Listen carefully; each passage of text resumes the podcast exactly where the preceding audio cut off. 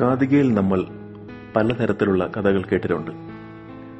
കൂട്ടുകാരെക്കുറിച്ച് മൃഗങ്ങളെക്കുറിച്ച് പലതരത്തിലുള്ള ഗുണപാഠമുള്ള കഥകൾ കേട്ടിട്ടുണ്ട്. ഇന്ന് ആ തരത്തിലുള്ള ഒരു കഥയാണ്. പ്രചോദനം അല്ലെങ്കിൽ മോട്ടിവേഷൻ എന്നുള്ള ഒരു കഥ ഇതിനു മുന്നേ കൂട്ടുകാർ കേട്ടിട്ടില്ലേ? കൂട്ടുകാരുടെയും സൗഹൃദത്തിന്റെയും പല കഥകളും കൂട്ടുകാർ കേട്ടിട്ടുണ്ട്. ഈ കഥയും അങ്ങനെ ഒരു ഗുണപാഠം പറയുന്ന ഒരു കഥയാണ്. കാതികയുടെ മറ്റൊരു കഥയിലേക്ക് ഏവർക്കും സ്വാഗതം.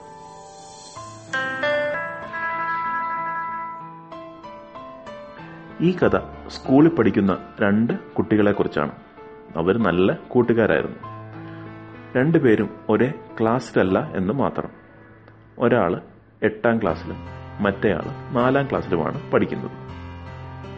ഒരു വേനൽ കാലാവധിയായിരുന്നു.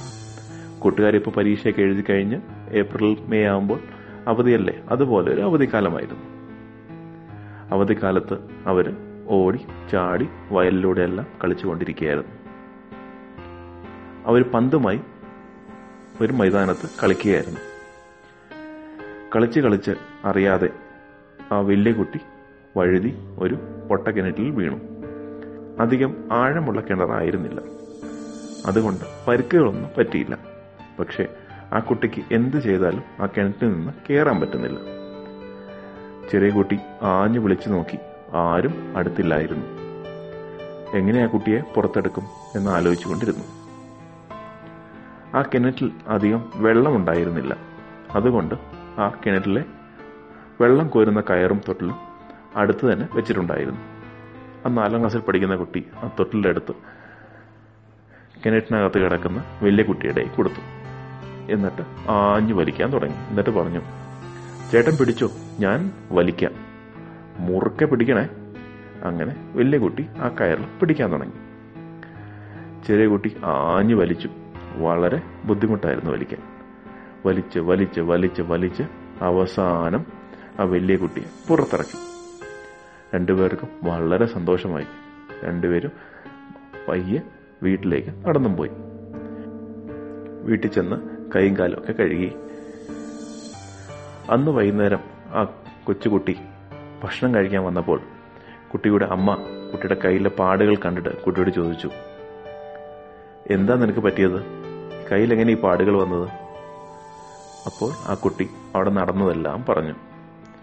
അവർ പന്ത് കളിക്കാൻ പോയതും ആ വലിയ കുട്ടി കിണറ്റിൽ പോയതും ആ കുട്ടിയെ കിണറ്റിൽ നിന്ന് വലിച്ചു കയറ്റിയതും എല്ലാം. അത് കേട്ടതും അമ്മ പറഞ്ഞു നീ സത്യം പറ ഇങ്ങനെയാണോ സംഭവിച്ചത്? നീ എന്താ ചെയ്തതെന്ന് പറ.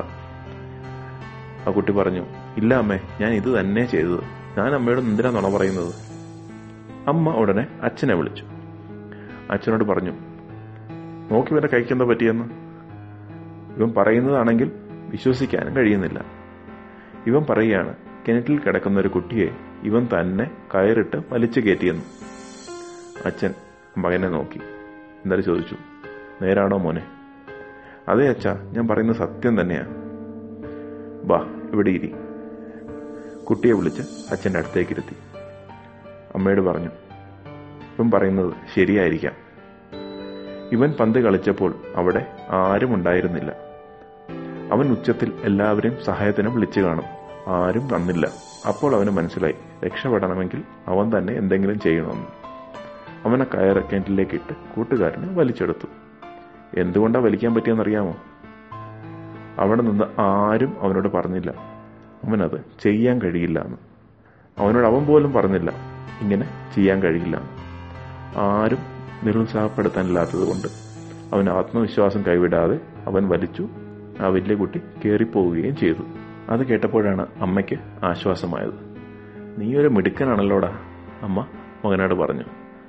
അമ്മേ ഞാൻ ഇനി ഭക്ഷണം കഴിച്ചോട്ടെ. വാ നമുക്ക് കഴിക്കാം. അമ്മയും മോനും കൂടി അകത്തേക്ക് പോയി. കൂട്ടുകാര് ഇതിനു മുന്നേ ഇതുപോലൊരു കഥ കഥയിൽ കേട്ടിട്ടില്ലേ? തവളകൾ ഒരു ഗോപുരത്തിന് മുകളിൽ കയറിയ കഥ. അതും ഇതുപോലെ തന്നെയാണ്. നമ്മളിലുള്ള ആത്മവിശ്വാസമാണ് നമ്മളെ രക്ഷിക്കുന്നത്. ആരെങ്കിലും ഇല്ല എന്നോ ചെയ്യാൻ കഴിയില്ല എന്ന് പറയുകയാണെങ്കിൽ നമ്മൾ എപ്പോഴും പിന്നോട്ട് ചിന്തിക്കും. ചെയ്യാൻ കഴിയില്ല എന്ന് നമ്മൾ ചിന്തിക്കും. പക്ഷേ എന്തെങ്കിലും ചെയ്യാൻ കഴിയും. എനിക്ക് എല്ലാ കാര്യങ്ങളും ചെയ്യാൻ കഴിയും. ആര് പറഞ്ഞാലും ഞാൻ തോൽക്കില്ല എന്നൊരു ആത്മവിശ്വാസം ഉണ്ടെങ്കിൽ നമുക്ക് എന്ത് കാര്യവും നേരിടാം. ഈ ചെറിയ കുട്ടി ചെയ്ത കാര്യം കണ്ടില്ലേ? കൂട്ടുകാർ നിങ്ങളുടെ കഥ കാതിയേക്ക് സബ്മിറ്റ് ചെയ്യാൻ മറക്കണ്ട. ഇതുപോലെ മറ്റു കൂട്ടുകാർക്ക് നിങ്ങളുടെ കഥയും കേൾക്കാൻ കഴിയും. മറ്റൊരു കഥയുമായി കാതിക നാളെ വീണ്ടും. നന്ദി നമസ്കാരം.